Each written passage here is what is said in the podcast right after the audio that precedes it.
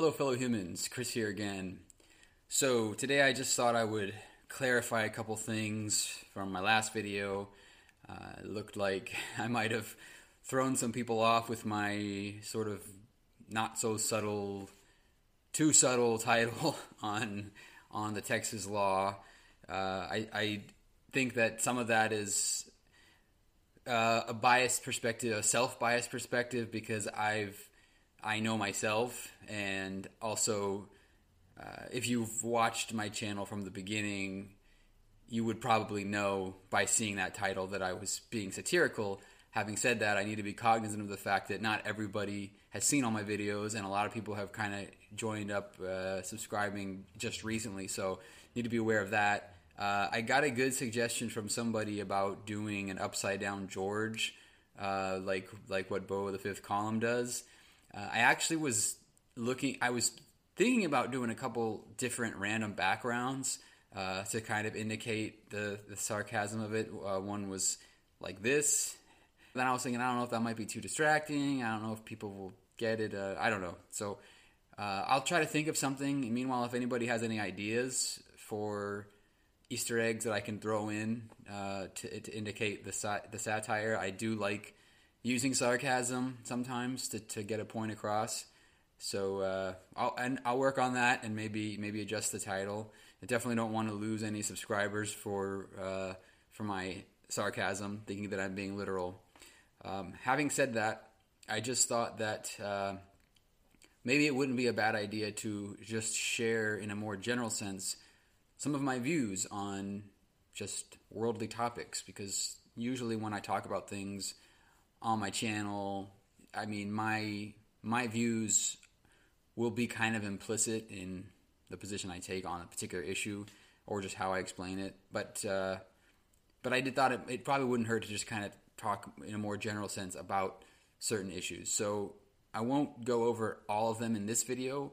I'll probably release individual videos where I talk about a particular view. So for today, figured it's appropriate with the new law and, and respecting to my last video, talking about my views on abortion, on choice, life, all that. So my views on that are that mind your goddamn business. That that's pretty much it. Uh, I don't even really look at it as pro-abortion. It's pro none of your goddamn business, really. I mean, that's kind of, in a nutshell, uh, that's the short answer and explanation of it. Reasons for it. My view, my views on abortion have always been, I've always been pro-choice. I've always been, it's it's the business of the mother and nobody else. Um, after having kids myself, and particularly after my first child, which for for those that don't know, we lost our first child. Um, 38 weeks. So she was full term and uh, died just before she was born. So my views on abortion have, I don't want to say evolved necessarily, but taken on uh, deeper meaning and understanding for me personally. Um, specifically, when you talk about third trimester abortions, um, this is a case that th- this is a subset of abortion that people on the right love to use. They love to take examples of late term abortions, throw pictures at you. Uh, it's it's horrible, really. It's it's awful, evil what some of these people do to try to hurt the cause, hurt the the choice, the bodily autonomy. Um, when people have to make that terrible choice, typically there's a, there's a reason for it. Uh, it's not something that they're happy to do. Um, and and where I became more cognizant of that was developmentally, our daughter uh, that we lost was a few weeks back from where she was time wise. So chronologically, she was 38 weeks, but developmentally, they said she was about 35. And what they said was that she probably was uh, something happened that affected her um, getting the nourishment she needed at that And so she wasn't developing from that point on. So had we discovered the problem sooner and been able to deliver her while she was still alive, it's likely that she would have had developmental disabilities. Now, that's not that's not to say that that means I'm glad that we lost her. Um, it's just to say that there's there's there's more that goes into these situations. Now, as much as a, a tragedy and how it it lives in our hearts even to this day. I mean, our daughter is still a part of a, a very important part of our family and our story. Um, we were blessed in the sense that we didn't have to make any choices. It was already a done deal. I can't even imagine the agony that that couples mothers would have to face in that situation, but I can I can kind of get it, at least grasp it a little bit because of the devastation that we felt with our child. Um, and just thinking about being in that situation where you're told your child is going to be this, or you're, as the mother, you have a 60% chance of this happening to you.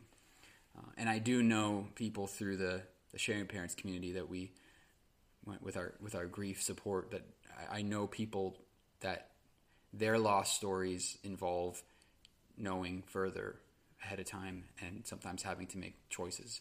So when I talk about being pro choice, it's not just a six weeks can you tell the heartbeat yet?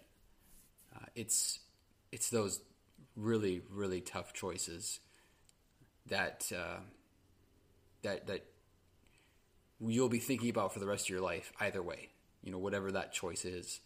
And it's not for anybody else to know about if you don't want them to know about um, to judge.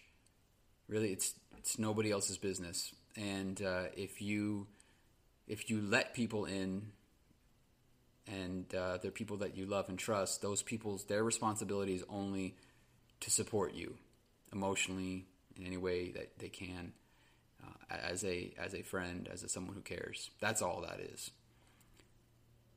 And then as to the issue of bodily autonomy again nobody else's business. Uh, I I will say that I believe that it's it's your body nobody has the right to tell you what you can do with your body and I I want to say that I, I, I am consistent in that I also don't believe that the government should have the right to force a needle in anybody's body and force you to take a vaccine, even if that vaccine could save lives.